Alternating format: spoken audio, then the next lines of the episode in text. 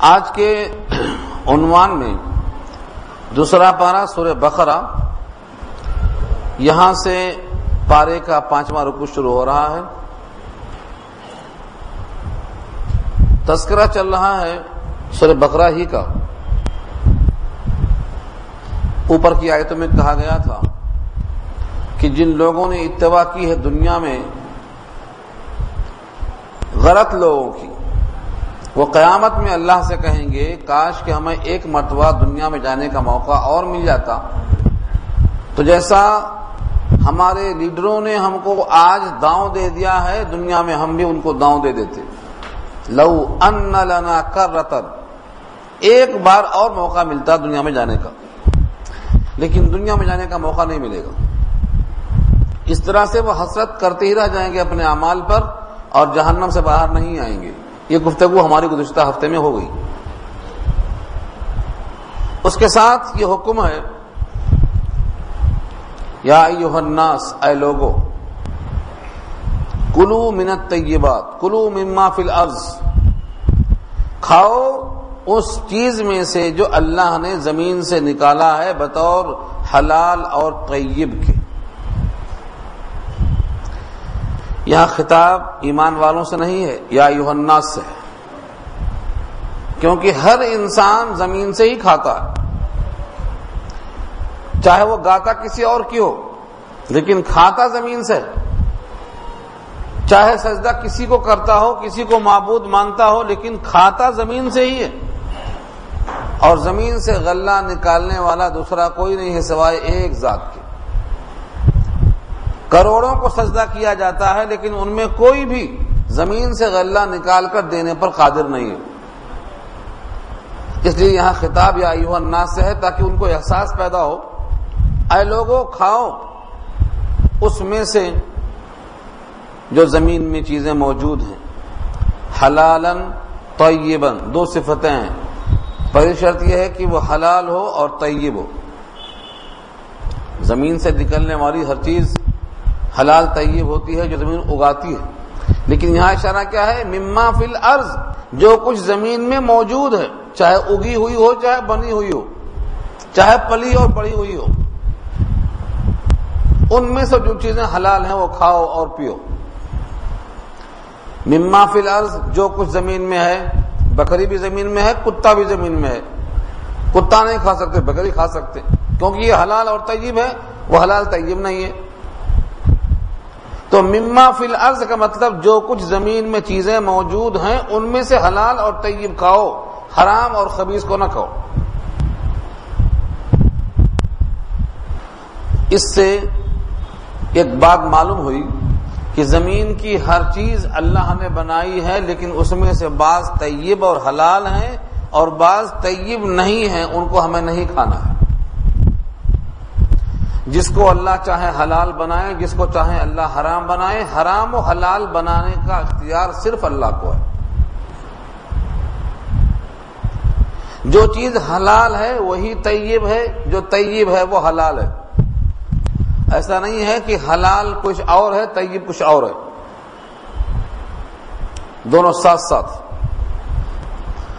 اور آگے جو جملہ ہے، اس کو آپ اسے جوڑیں۔ ولا تب خطوات شیطان اور نہ چلو شیطان کے نقش قدم پر۔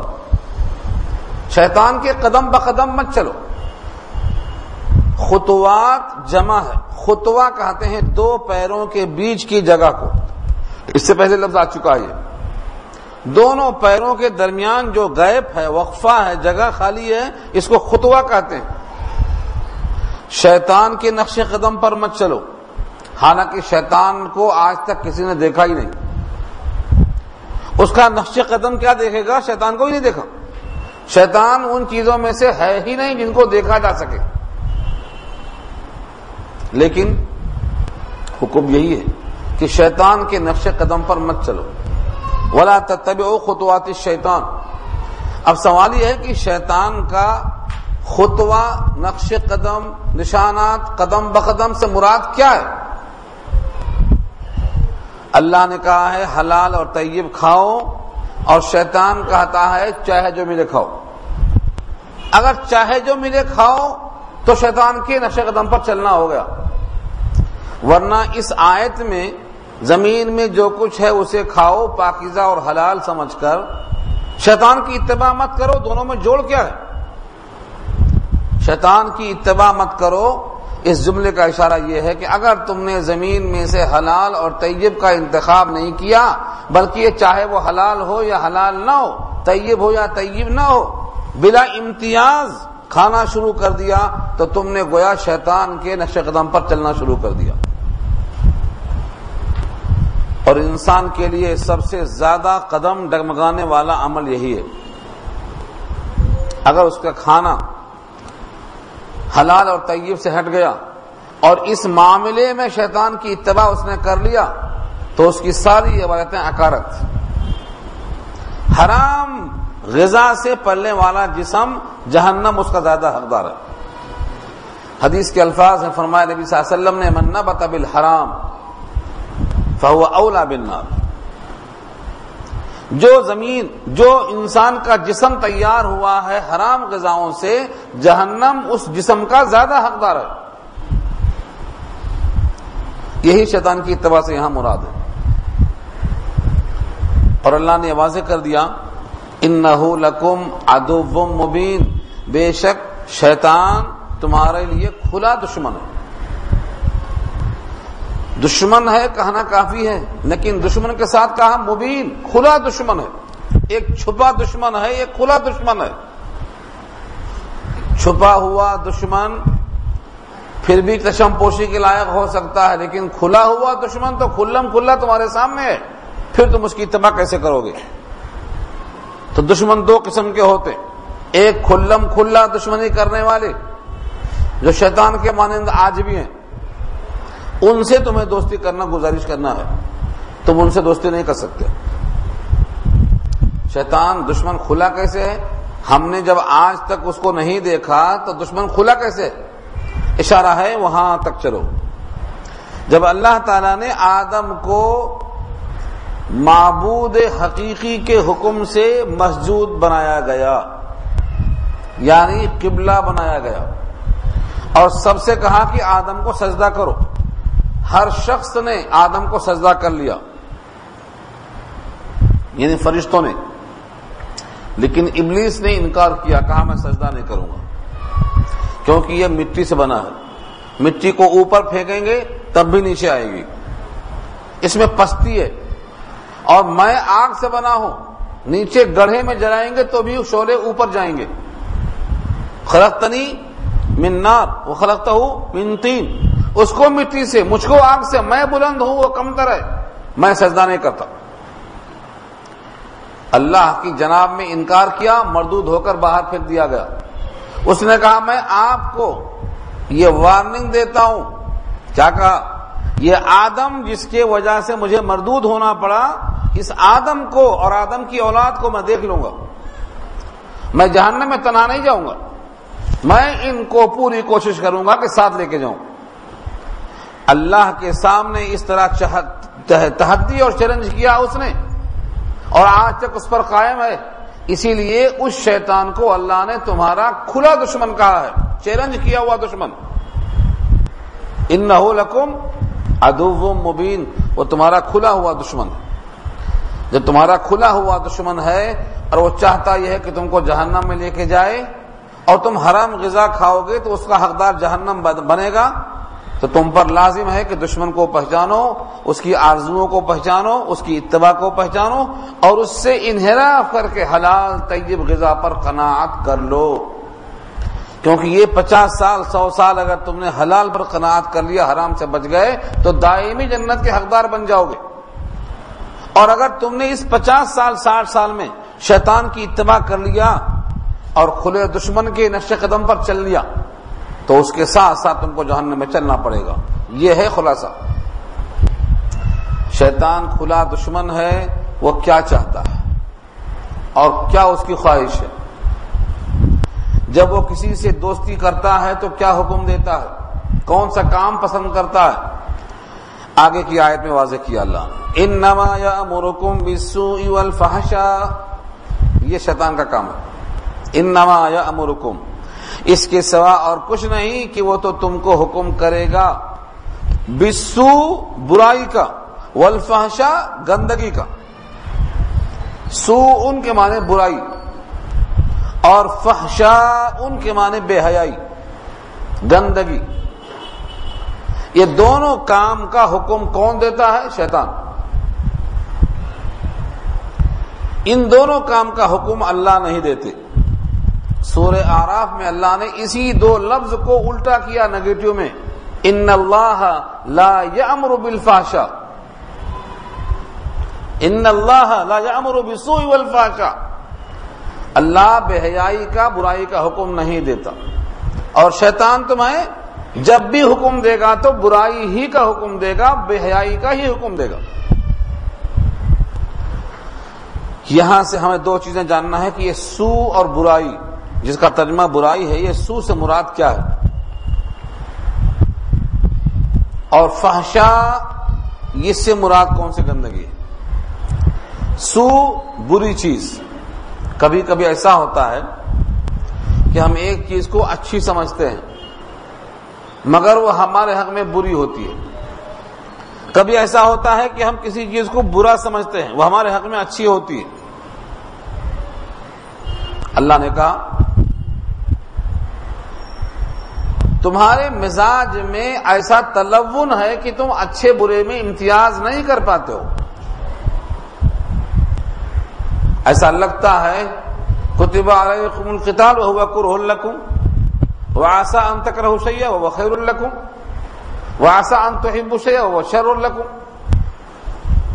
تمہیں بہت سی چیزیں پسند آتی ہیں، تمہارے حق میں بزر اور تم جس چیز کو مجھے سمجھتے ہو، تمہارے حق میں مفید ہے۔ واللہ یعلم وانتم لا تعلمون۔ اللہ جانتے ہیں، تم نہیں جانتے۔ تو اللہ بے حیائی کا حکم نہیں دیتے، برائی کا حکم دیتے۔ تو بسو سے مراد ہر وہ عمل جو شریعت نے برا کہا ہو۔ سو ان سے مراد برائی جو شریعت کی نگاہ میں بری ہو، اس کو سو کہتے ہیں۔ اور فحش، جنسی بے حیائی اوریانیت ننگاپن ناجائز طریقے سے خواہشیں پوری کرنا، یہ فحش کہلاتا ہے۔ فحش جس چیز کو نہیں دیکھنا ہے، جس چیز سے لذت حاصل نہیں کرنا ہے، ان تمام چیزوں میں پڑ جانا یہ فحش ہے۔ بے حیائی ہے۔ بے حیائی انسان کو جہنم کی طرف لے جاتی ہے۔ بے حیائی سے بچنا ہے تو کیا کرے گا؟ نماز کی پابندی کرے گا۔ نماز انسان کو بے حیائی سے روکتی ہے۔ اکیسواں پارا پہلی آیت میں اللہ فرماتے ہیں، ان سلاتا تنہا انل فاشائی ول منکر بے شک نماز بے حیائی اور منکرات سے روک دیتی ہے۔ اب سوال یہ ہے کہ اگر ایک آدمی نماز بھی پڑھتا ہے اور بے حیائی سے نہیں رکتا ہے، تو کیا آیت نے اپنا اثر نہیں کیا؟ اس کا مطلب بتایا گیا یہ کہ نماز بے حیائی سے روکتی ہے، لیکن آدمی اگر نہیں رکتا ہے تو یہ آدمی کی کوتا ہی ہے۔ جیسے آپ اپنے بیٹے کو برائی سے روکتے ہیں، مگر وہ نہیں مانتا۔ آپ کا روکنا صحیح ہے، اس کا نہ روکنا نہ رکنا ہی صحیح۔ آپ چاہتے ہیں کہ رک جائے، مگر وہ نہیں رکتا۔ تو ایک تو مطلب یہ اور دوسرا مطلب جو صحیح ہے، وہ یہ ہے کہ نماز اگر صحیح معنوں میں نماز ہو تو نمازی کو بحیائی سے روک جانا پڑتا۔ جب تک نماز صحیح نماز نہ ہو، تب تک انسان بحیائی سے نہیں رکتا۔ گولی نقلی ہے تو اثر نہیں کرتی۔ دوا خراب ہے تو اثر نہیں ہوتا۔ ورنہ نماز جو اصلی نماز ہے، اپنی تاثیر میں یہ حیثیت رکھتی ہے کہ فحش سے انسان کو روک دے۔ حقیقی نمازی بے حیائی کی طرف نہیں رہ سکتا۔ اب مسلیوں میں، نمازیوں میں کتنی قسمیں ہیں؟ آپ نے اندازہ نہیں لگایا ہوگا۔ چھ قسمیں ہیں۔ ایک مسلی وہ ہے جو بطور عادت کی نماز پڑھتا ہے۔ ایک مسلی وہ ہے جو بطور عبادت کی نماز پڑھتا ہے۔ ایک مسلی وہ ہے جو نماز میں کیا فرض ہے، کیا واجب ہے، کیا سنت ہے، کیا مستحب ہے، کس لفظ کا کیا ترجمہ ہے، سمجھ کر شعوری نماز پڑھتا ہے۔ چوتھا مسلی وہ ہے جو نماز کے لفظوں کو بالکل نہیں جانتا ہے، وہ بے شعوری میں ہجن کی طرح کھڑا ہو کے پڑھ لیتا ہے۔ پانچواں مسلی وہ ہے جسے پتہ ہی نہیں کہ نماز فرض ہے۔ لوگوں کو دیکھا دیکھی کر لیتا ہے، نقل نقل کر لیتا ہے نقالی کر لیتا ہے خالی۔ تو نمازیوں کی کتنی قسمیں ہو گئی یہ سب نمازیں نہیں روکتی بے حیائی سے۔ ان چھ میں سے وہ ایک نمازی جو شعور کی نماز پڑھتا ہے، اسی کو بے حیائی سے رکنے کا موقع ہے باقی کو یہ بھی جاری، وہ بھی جاری۔ یہ بھی جاری، وہ بھی جاری۔ کیونکہ اس نماز میں اتنی طاقت نہیں ہے کہ اس کو بے حیائی سے روک دے۔ یہ شعوری نماز کب حاصل ہوگی؟ جب آپ یہ طے کر لیں کہ میں جو زبان سے بولوں گا، سمجھ کے بولوں گا۔ بس اتنے طے کر لو، آپ زیادہ نہیں۔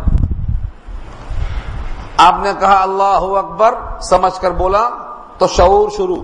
بے سمجھے بولا، ہزیان شروع۔ نماز ہو جائے گی، نماز آپ کے ذمہ سے ساکت ہو جائے گی۔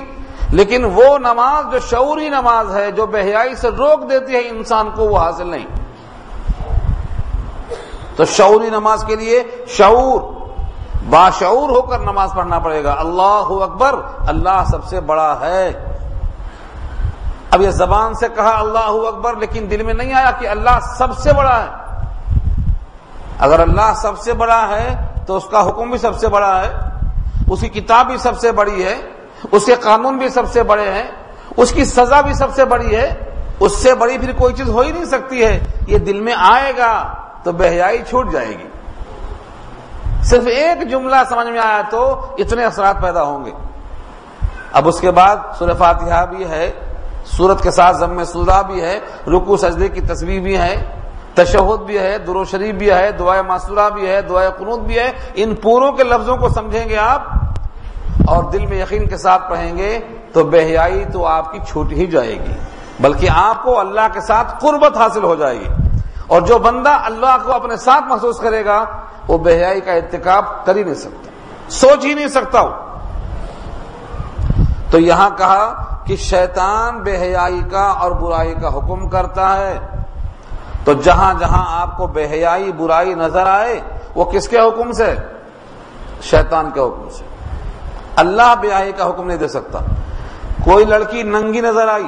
جیسے آج کل ٹی وی سیریل میں دیکھو، فلموں میں دیکھو، تصویریں دیکھو، آدھی ننگی ہیں۔ یہ بے حیائی ہے، یہ فحش چیز ہے۔ بیوٹی پارلر کے اطراف جا کر تصویروں کو دیکھو، یہ فحش تصویر۔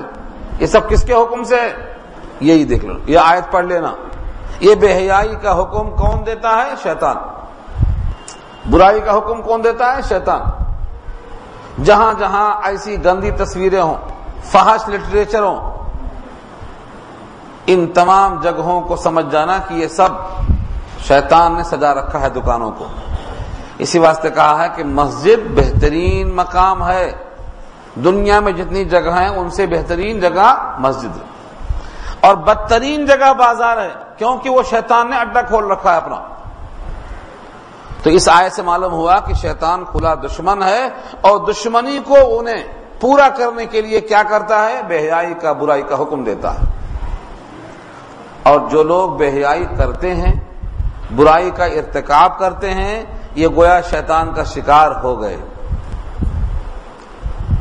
حدیث میں آتا ہے، جو بکری، بکریوں کے ریوڑ سے الگ الگ چلتی ہے، بھیڑیا انہیں پہلے لیتا۔ جب بھیڑیا آتا ہے تو جو بکری دنگل سے الگ ہے، اس کو پہلے حملہ کر کے لیتا۔ تو جو مسلمان الگ تھلگ ہونا چاہتا ہے، نمازوں کی جماعت میں حاضر نہیں، جمعہ میں حاضر نہیں، مسلمانوں کی دینی محفلوں میں حاضر نہیں، تو شیطان اس کو پہلے اچک لیتا ہے۔ شکار دکھتا ہے من شزا شزا فنار جو الگ ہوا گیا جہنم میں۔ اس لیے کہا ہے، تم پر لازم ہے جماعت کے ساتھ رہنا ہے۔ فرض نماز پڑھنے گئے آپ، تنہا ہے، بھول گئے، نماز پوری چلی گئی۔ امام کے ساتھ ہیں تو چار پیچھے ٹوکنے والے ہیں۔ سجدے سہو کر لے گا، نماز درست ہو جائے گی۔ لیکن تنہا پڑھنے والا بھول گیا تو کون ٹوکنے والا ہے؟ اس لیے تنہا پڑھنے والے کی نماز خطرے میں رہتی ہے۔ جماعت سے پڑھنے کا حکم۔ سب سے بہترین مقام مسجد، بدترین مقام بازار۔ لیکن بازار میں دل لگتا ہے۔ کیوں؟ وہاں گندی تصویریں، ننگے پن کے ساتھ عورتوں کا چلن پھرن۔ آج تو یہ حال ہو گیا ہے کہ ان کو شرم نہیں آتی، ان کو دیکھ کر دیکھنے والوں کو شرم آ جاتی ہے۔ اس سے اچھے الفاظ اور نہیں ہے میرے پاس۔ ان کو دیکھ کر ان کو شرم نہیں آتی۔ خدا جانے کہ یہ بے حیائی کہاں سے پیدا ہو گئی دل کے اندر سے جو آدمی میں شرم و حیا کا جذبہ ہوتا ہے، وہ کہاں چلا گیا؟ حدیث میں آتا ہے اضافہ تکل حیا فف شیتا اگر تیرے اندر سے حیا نکل گئی، تو تو جو چاہے کر سکتا ہے۔ اضافہ تکل حیا فف شیتا اگر تیرے اندر حیا نکل گئی، تو تو جو چاہے کر سکتا ہے۔ کئی لوگوں کے واقعات لکھیں واقعات سنانے کا وقت نہیں ہے۔ لیکن یہ بات طے شدہ ہے کہ آج شرم و حیا کا پیکر جن کو جانا جاتا تھا، ان میں شرم و حیا کا جز بھی باقی نہیں ہے۔ ختم۔ اور شیطان کا تیر یا شیطان کا جال جس سے وہ شکار کرتا ہے، لوگوں کو شاید خبر نہیں ہے۔ اس سے پہلے بحث آ چکی ہے۔ فرمایا نبی صلی اللہ علیہ وسلم نے، النساء حبالت الشیطان۔ عورتیں شیطان کا جال ہیں۔ وہ جب دیکھتا ہے کہ عورت گھر سے نکلی ہے برہنا ہو کر، بے لباس ہو کر، یا نیم اریا ہو کر، تو سمجھتا ہے کہ میرا جال میرے ہاتھ آ گیا، اب وہ پھینکتا ہے اسی کو۔ جس جس پر وہ جال ڈالتا ہے، سب پھنس جاتے ہیں۔ یہ شیطان جیسے ایک مچھلی پکڑنے والا جال پھینکتا ہے، شیطان بھی ایسے جال پھینکتا ہے۔ اور یہ جال کمزور نہیں ہے فرمایا، سید الانبیاء محمد مصطفیٰ صلی اللہ علیہ وسلم نے، میں نے اپنے بعد کوئی فتنہ اس سے زیادہ مضر نہیں چھوڑا ہے مردوں کے حق میں جو عورتوں سے زیادہ خطرناک ہو۔ ماں ترک تو فتن تن ازر الرجال النساء۔ یہ شیطان جسے شکار کرتا ہے، یہ سب سے مضر شکار کرنے کا ذریعہ ہے مردوں کے حق میں۔ اس لیے یہ بے حیائی کا جو حکم دینے والا ہے یہ شیطان، اس کے شکار ہونے والے شیطان کے معامل اور جن کے ذریعے سے وہ شکار کرتا ہے وہ نیم برہنا عورتیں۔ گھر سے کوئی نکلنے والی خاتون اگر پیروں کی آواز کی جھنکار سے دوسروں کو مائل کرتی ہے، اپنی خوشبو سے دوسروں کو معطر کرتی ہے، تو حضور نے فرمایا کہ وہ ایسی اور ویسی ہے۔ مائلاتن مومیلاتن ایسی عورت جنت میں نہیں جائے گی، بلکہ جنت کی خوشبو بھی نہیں پائے گی۔ جبکہ جنت کی خوشبو سو برس کی دوری تک آتی ہے۔ اگر کوئی آدمی سو برس تک چلتا رہے تو کتنا دور چلے گا؟ گھوڑے پر سوار ہو کر سو برس چلتا جائے۔ اتنی دور تک جنت کی خوشبو آتی ہے، مگر یہ عورت خوشبو بھی نہیں پائے گی۔ اور آج کثرت اسی بات کی ہے۔ اسی واسطے میرے آقا کی وہ روایت بخاری کے اندر بار بار آئی ہے رائی تو اکثر النساء۔ میں نے جہنم میں زیادہ عورتوں کو دیکھا۔ کیوں دیکھا ہے عورتوں کو؟ اسی وجہ سے دیکھا۔ عورتوں پر لازم یہ ہے کہ وہ شریعت کے حدود میں رہیں۔ اور مردوں کو لازم ہے کہ شیطان کا شکار نہ بنے بے حیائی کے ارتکاب سے دور رہیں۔ اللہ نے حلال اور طیب طریقے سے جنسی خواہشیں پوری کرنے کا حکم دیا ہے اور کوئی شرط نہیں لگایا ہے۔ صرف یہ شرط لگایا ہے کہ تم دو گواہوں کی موجودگی میں ساتھ رہنے کا اقرار کر لو، نبھانے کی طے کر لو، یا عارضی فائدہ اٹھانے کی مت سوچو۔ غیر مسافین غلام التخذی اخدان، چھپ کر دوستیاں مت کر لو۔ یہ عارضی پانی کا بہانہ نہیں ہے، بلکہ مستقل ساتھ رہنے کا نبھا لو، جائز ہے تمہارے واسطے۔ انتخاب کر لو شریک حیات کا۔ ایک نہیں، دو نہیں، تین نہیں، چار نہیں۔ کس نے روکا ہے آپ کو؟ اللہ نے کہا ہے کہ اس نے روکا نہیں ہے۔ جتنا چاہے، تمہارے حق میں اللہ نے کھول دیا دروازہ۔ فن کے ہوں ماتا و رکھوں جو پسند ہے نکاح کر لو۔ نکاح لوگ نہیں کرتے۔ کیوں؟ نکاح کریں گے تو جائیداد بٹتی ہے۔ اور نکاح نہیں کریں گے، یوں ہی کرتے رہیں گے تو صرف جسم بٹتا ہے۔ جسم بٹنے پر عورت کو بھی اعتراض نہیں ہوتا ہے، لیکن جائیداد بٹنے پر سب کو اعتراض ہوتا ہے۔ یہ وجہ ہے آج معاشرے کی گندگی کی۔ دوسری شادی کر کے آیا تو پورا خاندان خفا۔ اور روز جا کے آتا ہے، بے حیائی کے اڈے پہ تو کوئی خفا نہیں۔ اس لیے کہ جائیداد کی محبت زیادہ ہے، گناہ سے بچنے کی فکر کم ہے۔ یہ اس کی وجہ یہ آدمی کو گناہ گار ہونے سے بچانا چاہیے۔ جائیداد تو بٹتی ہے اور بٹنے والی چیز ہے اور قیامت تک بٹتی ہی رہے گی۔ جائیداد کے بٹنے کی فکر سے آپ گناہ گار کیوں ہونا چاہ رہے ہیں؟ تو شیطان تو چاہتا ہے کہ لوگ بہیائی کا ارتکاب کریں۔ وہ انتقول اللہ مالا تالمون اور یہ کہ تم کہو اللہ پر ایسی باتیں جو تم جانتے نہیں ہو۔ یہ بھی شیطان چاہتا ہے کہ تم کہو اللہ پر ایسی باتیں جو تم جانتے نہیں ہو۔ اللہ کی طرف منسوب کرنا۔ اللہ نے ایسا کہا ہے۔ حالانکہ اللہ نے ایسا نہیں کہا۔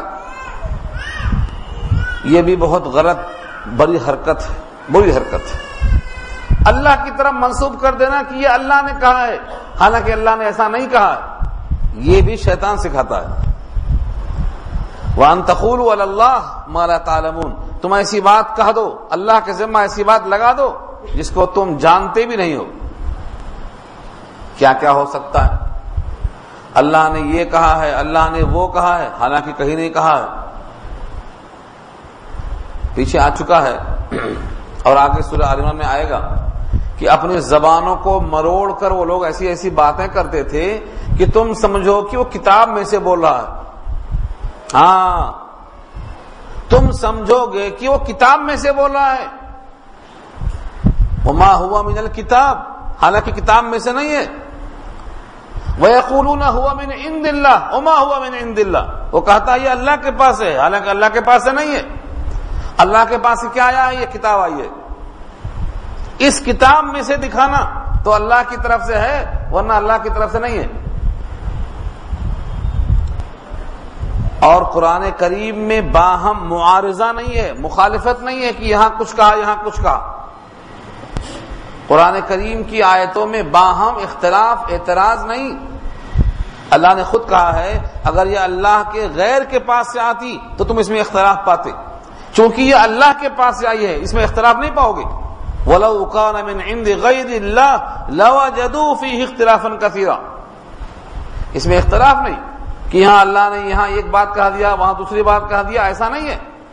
پوری کتاب میں توافق ہے، پوری کتاب میں یہ اعتدال ہے۔ اللہ کے ذمہ، اللہ کی طرف کوئی بات منسوب کرنا ہے تو وہ اللہ کی کتاب میں ملنا چاہیے۔ آج کل تو لوگ خوابوں سے عقیدہ بناتے ہیں۔ خواب سے عقیدہ نہیں بنتا۔ میں نے ایسا خواب دیکھا ہے۔ خواب تو سب دیکھتے رہتے ہیں۔ خوابوں کی حیثیت ایسی نہیں ہے کہ اس سے عقیدہ بنایا جائے۔ عقیدے کے لیے نس قطعی چاہیے اور وہ قرآن کریم ہے۔ اس لیے شیطان گڑی ہوئی باتیں پیش کرتا ہے۔ شیطان کیسے منسوب کرتا ہے؟ اللہ کی طرف باتیں جو اللہ کی طرف سے نہیں ہیں کیسے پھراتا ہے انسان کو؟ ایک مثال دیا یہاں اللہ نے۔ اور اس مثال سے آپ کو سمجھ میں آ جائے گا۔ وہ عیداقی اور جب ان سے کہا جاتا ہے یعنی مشرقوں سے، کافروں سے، مومن سے تو ایسی نوبت نہیں آتی۔ مومن تو قرآن کا دیوانہ ہوتا ہے، اللہ کا حکم ماننے والا ہوتا ہے۔ جب ان سے کہا جاتا ہے یعنی مشرقوں سے وہ عراقی اللہ جب ان سے کہا جاتا ہے کہ اتباع کر لو اس کتاب کی جو اللہ نے اتارا ہے۔ ما انزل اللہ کتاب۔ قرآن قریب کالو تو جواب میں کیا کہتے ہیں وہ؟ کالو وہ کہتے ہیں، بل ما الفینا علیہ آباءنا۔ بلکہ ہم تو اتباع کریں گے اس طریقے کی جس پر ہم نے اپنے باپ دادا کو پایا ہے۔ آباؤنا باپ دادا۔ کہا جاتا ہے، آؤ اس قرآن کی اتباع کر لو، جو اللہ نے اتارا ہے۔ تو جواب میں کیا کہتے ہیں؟ ہم کو اتباع کرنا ہے اس کی جس پر ہم نے باپ دادا کو پایا ہے۔ یہ باپ دادا کو پایا ہے، یہ سکھلا رہا ہے کون؟ شیطان سکھلا رہا ہے۔ اس کا جواب اللہ خود دیتے ہیں۔ ان لوگوں سے کہہ دو اگر ان کے باپ دادا ایسے راستے پر تھے جو ہدایت کا راستہ نہیں تھا، تب بھی اسی پر چلیں گے۔ اگر ان کے باپ دادا کا طریقہ نامعقول تھا، ہدایت پر نہیں تھا، تب بھی اسی پر چلیں گے۔ سوال کیا قرآن نے۔ اولو کان آباؤہم لا یاقلون شیئا ولا یہتدون کیا اگرچہ، کیا اگر آوا لو، کیا اگر تھے ان کے آبا و اجداد، لا یاقلون شیئا، کہ کچھ بھی عقل نہیں رکھتے تھے، کچھ بھی سمجھتے نہیں تھے، گمراہی کیا ہے، ہدایت کیا ہے؟ شریعت کیا ہے، جہالت کیا ہے؟ ولا یہتدون اور خود ہدایت یافتہ وہ نہیں تھے۔ یعنی کیا تم اس راستے کی اتباع کرو گے جس پر باپ دادا کو پایا ہے؟ چاہے ان کا راستہ ایسا ہو کہ وہ خود ہدایت یافتہ نہ ہو اور ان کو عقل و فہم نہ رہی ہو۔ اس سوال جواب سے کیا سمجھ میں آ رہا ہے کہ آبا و اجداد کی اتباع اس وقت جائز ہے جب وہ خود سیدھے راستے پر ہوں؟ وہ شریعت کے مطابق ہوں تو ان کی اتباع جائز ہے۔ بلکہ اس سے پہلے درس میں میں نے مثال دی تھی۔ آبا و اجداد کی اتباع باعث فخر ہے، بشرطے کہ وہ قرآن کے مطابق رہے ہوں۔ بلکہ یہ فخر کی چیز ہے۔ حضرت یوسف نے کیا کہا تھا سورہ یوسف میں؟ وہ تباہ تو ملت آبائی ابراہیم ہم نے اتباع کی ہے اپنے باپ دادا کی یعنی ابراہیم کی۔ ابراہیم، اسماعیل، اسحاق، یعقوب چاروں کا نام لیا۔ چار پشتوں تک نبی تھے، ہدایت یافتہ تھے، تو بطور فخر کے کہا وہ تباہ تو ملتا آبا ابراہیم. تو اگر باپ دادا نبی ہوں، باپ دادا صالح ہوں، باپ دادا شریعت کے مطابق ہوں، تو ان کی اتباع کرنا ہے اور بھی فخر کے ساتھ۔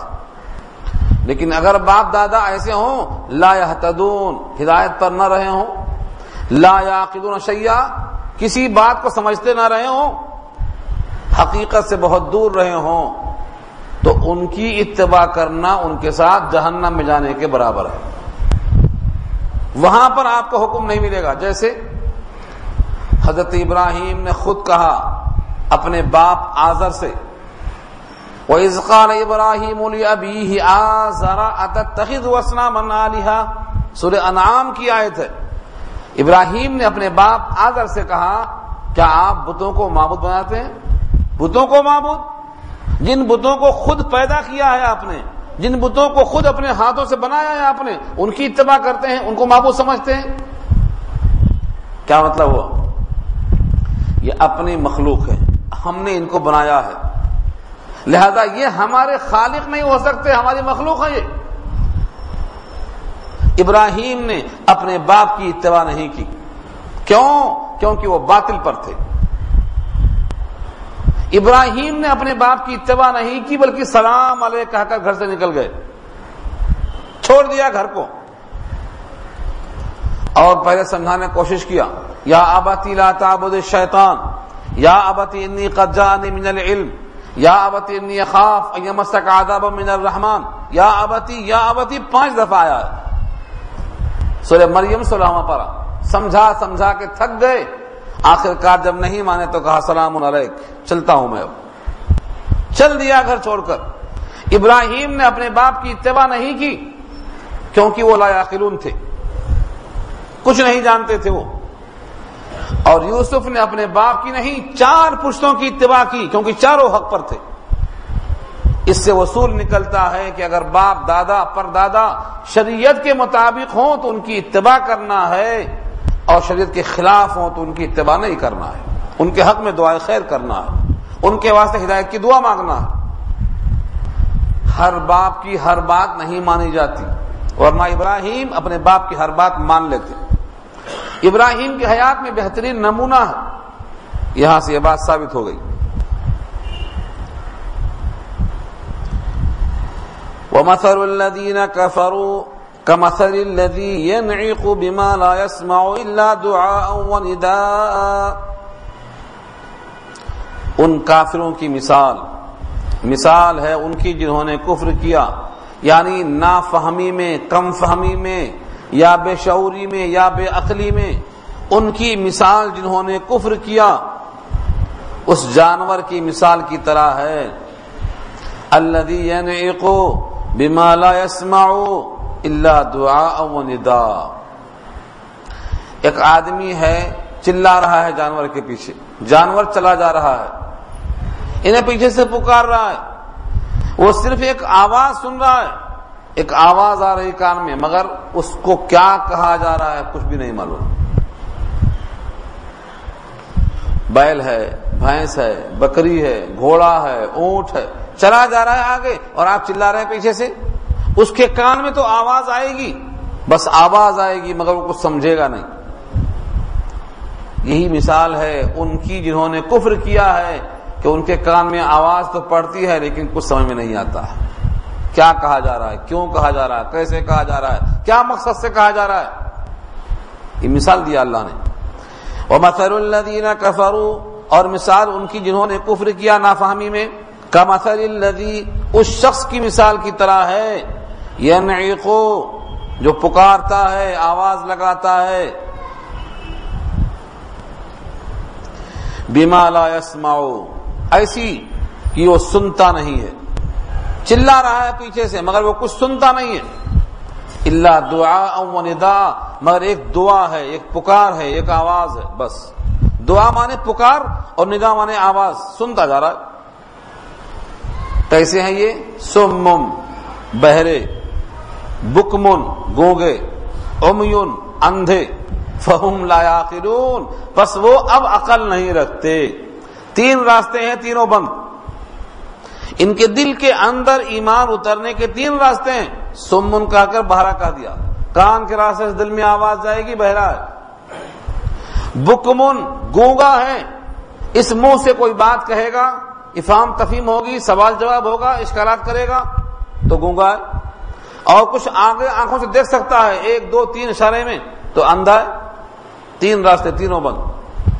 جب یہ ایسا ہے، سمم، بکمن امیون ہے، اندھا، بہرا، گونگا ہے، تو اب یہ سمجھے گا کیسے؟ فہم لا یاقلون۔ اب یہ سمجھ نہیں سکتا۔ یعنی ایک آدمی کفر کرتے کرتے اتنا نکما ہو جاتا کہ اس میں ماننے کی صلاحیت ختم ہو جاتی۔ یہ مطلب ہے۔ ضدی ہو جاتا۔ آپ کہتے ہیں، امید چھوڑ دو، اب یہ سدھرے گا نہیں۔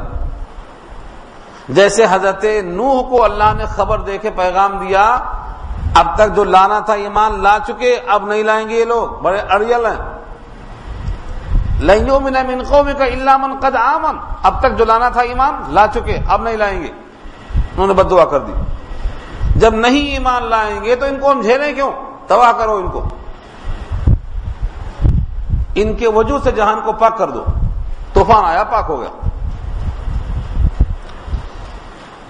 اس لیے اشارہ یہ ہے، ایمان والوں سے بار بار کہ تم مومن ہو، کتاب تسلیم کر چکے ہو، اس کتاب کے مطابق تمہیں جو حکم ہے اسے کرو۔ یا ایو الذین آمنو اے وہ لوگ جو ایمان لے آئے ہو کلو من الطیبات، کھاؤ پاکیزہ چیزوں میں سے۔ بار بار کیوں آ رہا ہے کلو من الطیبات، من طیبات ما رزقناکم، جو تم کو ہم نے رزق دیا ہے، اس میں سے طیب کو کھاؤ۔ وشکرو للہ، اور شکر ادا کرو اللہ کا۔ ان کن تم ہو تابدون اگر ہو تم اسی کی بندگی کرنے والے تو اس کھانے پینے پر تمہیں اس کا شکریہ ادا کرنا ہے۔ شکر کیسے ادا ہوگا؟ صرف زبان سے کہہ دیا نہیں، دل میں احساس ہو۔ میرے مالک نے میرے واسطے روزی کا اور روٹی کا اور پانی کا انتظام کیا ہے۔ ہر لقمے پر اس کا احساس، یہ احساس کافی ہے۔ اپنے مالک کے تصور کو رکھ کر کھانا کھانا یہی شکر ہے۔ اس بات کا احساس کہ میں تمام نعمتوں کو گن بھی نہیں سکتا، تو تمام نعمتوں کا شکریہ کیسے ادا کر سکتا ہوں؟ اس احساس کا نام شکر ہے۔ اب جو چیزیں طیب ہیں، وہ تو بہت زیادہ ہیں۔ لیکن جو طیب نہیں ہیں، بلکہ خبیص اور گندی ہیں، وہ بالکل محدود ہیں۔ اس کو اللہ نے کہا، دیکھو یہ فلاں فلاں فلاں چیزیں مت کھاؤ، باقی کھا لو۔ جنت میں آدم سے کہا تھا، جنت پوری تمہارے لیے ہے ایک درخت نہیں کھانا۔ ایک درخت نہیں کھانا۔ ایسے ہی آدم کی اولاد سے کہا گیا، دنیا میں سب تمہارے لیے ہے۔ عرش سے فرش تک تمہاری خدمت گار ہیں، سورج تمہارے لیے، پانی ہوائیں سب تمہارے لیے۔ لیکن یہ چند چیزیں نہیں کھانا گن لیا انگلیوں پر۔ دیکھ لو آگے کیا رسٹ آئی۔ انما حرم علیکم المیتہ۔ اس کے سوا کچھ نہیں۔ انما کے معنی؟ اس کے سوا کچھ نہیں۔ صرف یہی۔ حرم علیکم المیتہ۔ تم پر حرام کیا میتا میتا کہتے ہیں مردار۔ جو جانور مر جائے۔ چاہے وہ کتنا ہی اچھا جانور ہو، خود سے مر گیا، ذبح کرنے کا موقع نہیں ملا، حرام۔ سوائے دو میتا کے، دو میتا جائز۔ ایک مچھلی، ایک ٹڈی۔ ٹڈی کیا ہے؟ نہیں پوچھنا، اب نہیں آتی ہو اب نہیں آتی۔ اخلت لنا میتتان السمک والجراد۔ مچھلی اور ٹڈی جائز ہے، ٹڈی سے امت محروم ہے۔ اللہ کی مرضی ہے اب اوپر سے آتی تھی، اب نہیں آتی۔ جیسے من اور سلوا نہیں آتا، ٹڈی بھی نہیں آتی۔ مچھلی ہے، مچھلی جائز ہے، مر جانے کے باوجود۔ لیکن مچھلی میں ایک مچھلی ہے، جس کا نام سمک تافی ہے، جو پانی پر ایسا تیرنے لگتی ہے، پھول جاتی ہے، پھٹ جاتی ہے، اب وہ کھانا جائز نہیں۔ اگر مچھلی تازی ہے، تب تو کوئی شبہ نہیں۔ لیکن تازی نہیں ہے، باسی بھی ہے، لیکن پانی کے اوپر تیرتی نہیں ہے، بلکہ نیچے ڈوب جاتی ہے۔ تو ابھی درست ہے وہ۔ لیکن جب پانی پر تیرنے لگی تو اب تافی ہو گئی، تیرنے والی، اب جائز نہیں۔ وہ مردہ مچھلی بھی کھانا حرام۔ وہ دم نمبر دو، خون۔ یہ خون یہاں پر اتنا ہی ادم ہے۔ دوسری آیت میں کہا ہے وہ دمم مسفوہ بہتا خون۔ اگر خون جامد ہے، جیسے کلیجی اور تلی، یہ جائز ہے، یہ بھی خون ہے، لیکن بہتا ہوا خون نہیں ہے۔ یہ جائز ہے۔ لیکن وہ خون جو بہتا ہوا ہے، دم مسفو وہ حرام۔ آج کچھ لوگ ذبح کے موقع پر مٹی کے برتنوں میں اسے روک لیتے، روکتے ہی وہ جم جاتا، اسے کاٹتے اور کھاتے۔ اللہ نے ایمان والوں کو کہا ہے کہ یہ تمہارے واسطے حرام ہے۔ ہر رما تم پر حرام کر دیا اللہ نے۔ خون نہیں کھا سکتے تم۔ حلال کا بھی، حرام کا بھی۔ وہ لحمل خنزیر خنزیر کا گوشت نہیں کھا سکتے۔ اب یہ بعد میں پوچھنا، آخر اس میں خرابی کیا ہے؟ اگر خرابی سمجھ میں آئے تب مانیں گے آپ، نہیں تو نہیں مانیں گے۔ کائے کو پوچھ رہے ہیں یہ سب؟ یہ سوال ترسا کائے کو؟ جتنے لوگ اس قسم کا سوال کرتے ہیں، ایک معنوں میں اللہ کے حرام کیے ہوئے میں شبہ پیدا کرتے ہیں کہ آخر اس کو کیوں حرام کر دیا؟ ہے تو اچھا دکھ رہا۔ اللہ نے حرام کر دیا، اللہ کو خوب معلوم ہے اس جسم میں کیا مضر ہے، کیا مفید ہے۔ اللہ فرماتے ہیں، میاں، تم کو معلوم ہے، ہم کو نہیں معلوم۔ سورہ قلم پارا انتیس۔ اور سورہ ملک پارا انتیس میں تو اور واضح کہا۔ فرمایا اللہ من خلق؟ کیا وہی نہیں جانتا جس نے پیدا کیا ہے؟ وہ لطیف الخبیر۔ وہ تو باریک بین ہے۔ کمپنی والا جانتا ہے کہ یہ گاڑی پیٹرول کی ہے یا یہ گاڑی ڈیزل کی ہے آپ بجائے پیٹرول کی اس میں گیس کا تیل ڈال رہے ہیں اور کہتے ہیں کمپنی والے سے تمہیں کیا معلوم؟ ہم چلا کے دیکھیں۔ یہ بندہ اللہ کی ذات پر ایمان لا چکا ہے تو کہا، یا منو اب ایمان لانے کے بعد میں یہ حرام کیوں، وہ حرام کیوں؟ پوچھنے کا کوئی حق نہیں۔ ایمان کا مطلب یہ ہے، اللہ کا حکم ہے یہ۔ ہاں اس میں شک نہیں کہ اللہ نے جن چیزوں کو حرام کہا ہے، یہ پورے خبائش ہیں۔ اس میں گندگی ہے۔ اس کا خوب سے ہم سمجھیں تب بھی اور ہمارے سمجھ میں نہ آئے تب بھی۔ کیونکہ نبی صلی اللہ علیہ وسلم کی شان نے لکھا ہے سورہ آراف کی آیت ایک سو اٹھاون میں یو ہل القوم الطیبات وہ حرم علیہم الخبائش حرام چیزوں کو جو تم پر کیا ہے نبی نے، وہ سب کے سب خبائش ہیں، گندی چیزیں۔ اور جو حلال کیا ہے، وہ سب طیبات ہیں۔ تو بس سمجھ لو کہ یہ لحم خنزیر ہے۔ خنزیر کا گوشت حرام۔ اس میں خرابی کیا ہے؟ اتنی خرابیاں ہیں کہ ایک مستقل عنوان چاہیے بولنے کے واسطے اس پر۔ اتنی خرابیاں ہیں۔ اس کے بعد یہ تمہید تھی میری۔ خنزیر کو حرام کہا ہے؟ تو حرام مان لو، خرابی سمجھ میں آئے چاہے نہ آئے۔ یہ ٹکڑا اصل میں اگلا بہت ہضم نہیں ہونے والا ہے۔ اچھے بیمار لوگ بیمار پڑ جاتے ہیں۔ اگلا ٹکڑا بھی ایسے ہی مان لینا۔ اس میں یہ نہیں کہ اس کی حکمت کیا ہے، اس کا راز کیا ہے، اس کی علت کیا ہے، اس کی وجہ کیا ہے۔ اللہ نے کہہ دیا خلاص۔ جیسے لوگ کہتے ہیں کہ بھائی بے حلال ہے، سود حرام ہے۔ دو روپیہ دے کر دو روپیہ لینا سود کہلاتا ہے، حرام۔ اور دو روپے کی قلم چار روپے میں بیچنا، جائز؟ دو کا چار وہاں بھی، دو کا چار یہاں بھی، یہ حلال وہ حرام۔ اللہ نے کیا کہا؟ احل اللہ البئی وہ ہر ربا اللہ نے بے کو حلال کہا ہے، ربا کو حرام کر دیا ہے، بس۔ اللہ کو اختیار ہے۔ ایسے یہاں اللہ فرماتے ہیں، تمہارے اوپر مردہ حرام، خون، خنزیر کا گوشت۔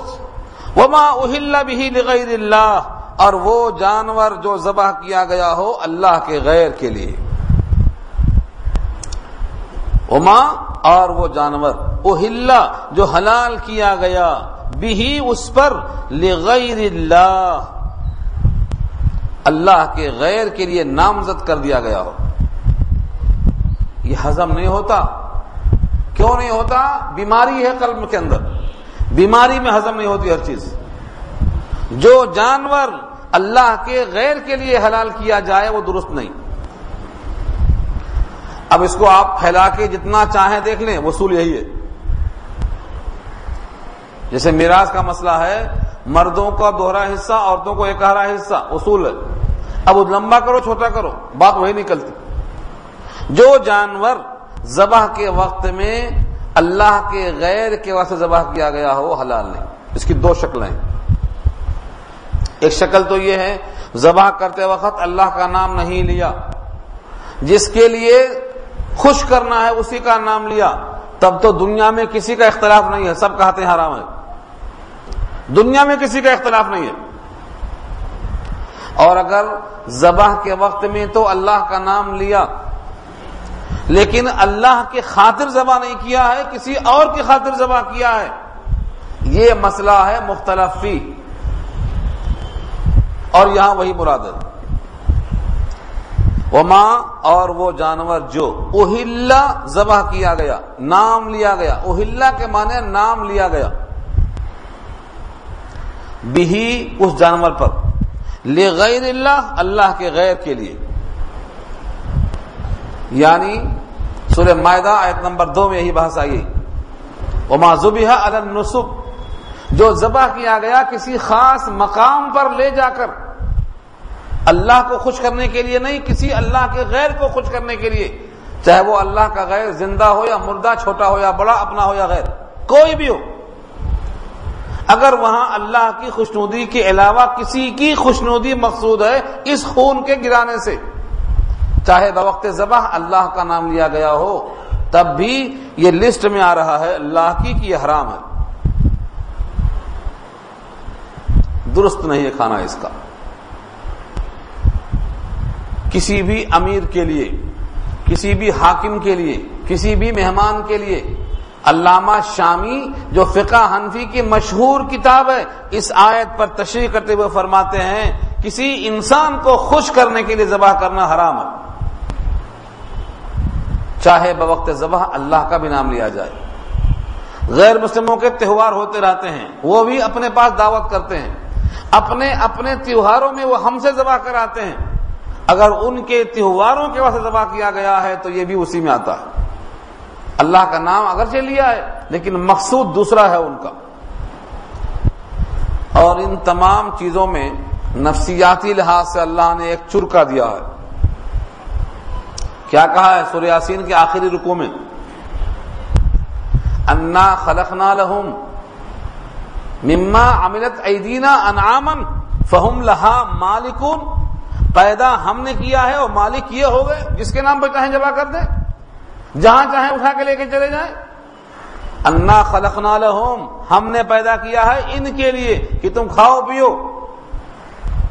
مما عملت ایدینا انعامن ہم نے اپنے ہاتھوں سے ان کو بنایا ہے۔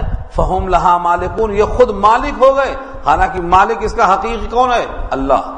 اس جان کا مالک اللہ ہے، لہذا وہ جان اللہ کے لیے ہی خاص ہے۔ اللہ کے غیر کو حق نہیں پہنچتا ہے جان لینے کا۔ اور کوئی اگر دیتا ہے جان کسی کے نام پر اللہ کو چھوڑ کر، تو وہ اپنا حق نہیں دیتا ہے، اللہ کا حق منتقل کر رہا ہے۔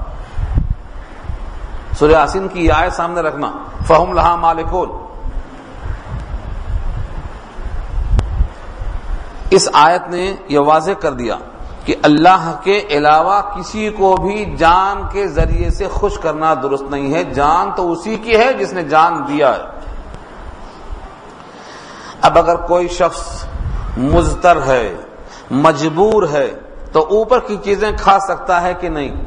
یعنی مردہ یعنی خون یعنی خنزیر کا گوشت یعنی جس پر اللہ کا نام نہ لیا گیا ہو، یہ سب حرام ہے اس کے باوجود ایک آدمی مزتر ہے۔ مزتر کے معنی حالت استرار میں ہے، بھوک سے مرنے کے قریب ہے۔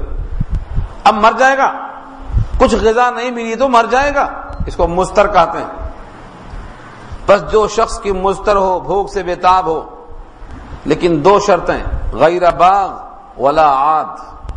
باغ کے معنی بغاوت کرنا، حد سے آگے بڑھنا۔ دو بوٹی کھائے تو جان نہیں نکلتی تھی۔ اب تین کھانا چاہ رہا ہے یہ باغی ہے۔ اس کی جان، اس کی استراری کیفیت جتنے حصے سے ختم ہو سکتی تھی، اس سے آگے بڑھنا چاہتا ہے۔ یہ قدم آگے بڑھ گیا۔ غیر باغ آگے نہ بڑھے۔ یعنی لذت چاہنے والا نہ ہو۔ صرف جان بچانا مقصد ہو۔ ولا عاد اور جتنا حاجت ہے، اس سے آگے بڑھنے والا نہ ہو۔ تو نہ لذت مقصود ہو، نہ حاجت سے بڑھ کے کھانا مقصود ہو۔ تو اب اس کے لیے کیا ہے؟ جائز نہیں ہے جو ہم بولتے نا۔ کھا سکتا ہے، جائز ہے، حلال ہے، نہیں بولنا ایسا۔ اللہ نے کیا کہا ہے؟ فلا اسم علیہ، اس پر کوئی گناہ نہیں ہے۔ حلال نہیں ہے۔ حلال نہیں کہا اللہ نے کہ اس کے واسطے حلال ہو گیا۔ ہمارے اردو میں محاورہ کیا ہے؟ اگر حالت بھجترار میں ہے، بھوک ہے، تو حرام بھی حلال ہو جاتا۔ غلط ہے یہ جملہ۔ حرام بھی حلال نہیں ہوتا، بلکہ حرام میں سے جان بچانے کے لیے کھا لیا تو فلا اسم علیہ اس پر گناہ نہیں ہوگا۔ حلال کبھی نہیں ہوتا۔ اگر اس نے اس حرام میں سے کھا لیا تو یہ حلال ہو جاتا یا نہیں غلط؟ کیا کہا؟ فلا اسم علیہ اس پر گناہ نہیں لکھا جائے گا۔ حالت استرار میں بقدر حاجت جان بچانے کو کھا لیا، فلا اسم علیہ، تو اس پر گناہ نہیں لکھا جائے گا۔ ان اللہ غفور الرحیم۔ بے شک اللہ غفور الرحیم ہے مغفرت فرمائیں گے، رحیم ہے رحم فرمائیں گے۔ آپ کی استراری حالت اور حد سے آگے نہ بڑھنا، اس کو ناپ کر اللہ فیصلہ کر دیں گے کہ تمہارے کیسا کھایا، تمہاری نیت کیا تھی۔ اس کے بعد بہت طویل مضمون کا ایک ٹکڑا آ رہا ہے۔ ان الذين يكتمون ما انزل الله من الكتاب ويشترون به ثمنا قليلا۔ بے شک جو لوگ چھپاتے ہیں، اس میں سے جو کتاب میں سے اللہ نے نازل کیا ہے۔ پوری کتاب میں سے چھپاتے ہیں جو لوگ۔ کیا چھپاتے ہیں؟ مطلب کی چیز چھپا دیتے ہیں۔ جو مرضی کے خلاف دکھائی دیا چھپا دیتے ہیں۔ پوری کلام پاک کی ہر آیت پر بات کرنے کو تیار نہیں ہوتے ہیں۔ کیوں؟ کہیں کہیں دم گھٹتا ہے ان کا۔ قرآن کریم نے ان کے لیے بڑی سخت وعید فرائی کیا فرمایا؟ جو لوگ چھپاتے ہیں اس چیز کو، جو اللہ نے اتارا ہے کتاب میں سے۔ ویش ترون بھی سمن کلیلا اور خریدتے ہیں اس کے بدلے میں تھوڑا سا مول۔ کچھ لے لیا، بات چھپا دیا۔ اس سے مراد یہودی تھے، نبی کے صفات چھپا دیتے تھے۔ آج بھی اگر کوئی شخص قرآن کریم کی کوئی اہم بات جو عقیدے سے متعلق چھپا رہا ہے اور نہیں بتا رہا ہے، تو یہ بھی اسی کا مزداق بنے گا۔ عقیدے سے متعلق ہر بات قرآن کریم کی کھول کے بیان کرنا ضروری ہے جاننے والے کے لیے۔ فرمایا کہ وہ لوگ جو تھوڑا سا مول لے رہے ہیں، وہ کیا لے رہے ہیں؟ فی النار۔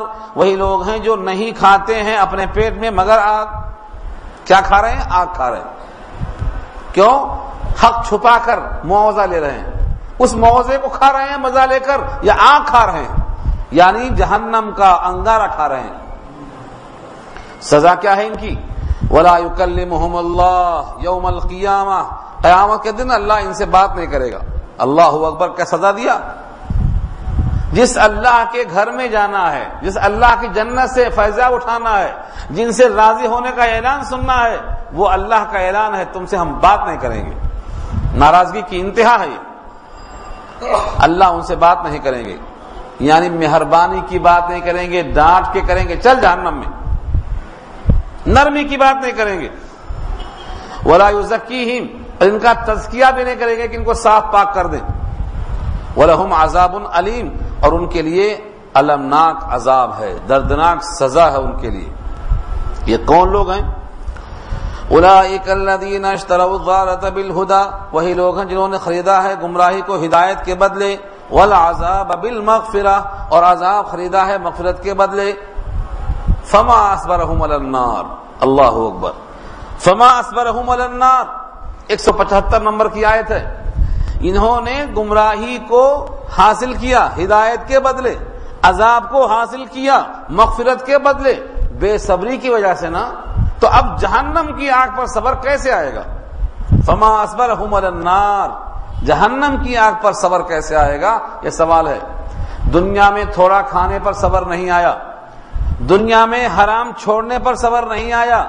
اللہ کی بات کھول کر واضح کرنے میں جو مال نہیں ملتا تھا، اس مال کے نہ ملنے پر صبر نہیں آیا۔ آگ پر صبر کیسے آئے گا؟ فما اصبر النار۔ بان اللہ نزل الكتاب بالحق۔ اس وجہ سے کہ اللہ نے اتارا ہے کتاب کو حق کے ساتھ۔ اور بے شک جنہوں نے اختلاف کیا ہے کتاب میں، وہ کھلی گمراہی میں ہیں، دور کی گمراہی میں ہیں۔ وقت ہو گیا ہے رکو پورا ہو گیا ہے۔ لیکن آخر کی دو آیتیں میں نے تیز دوڑا دیا ہے۔ انشاءاللہ حیات باقی رہی تو آئندہ اس کو پورا کیا جائے گا۔ دعا کر لیجیے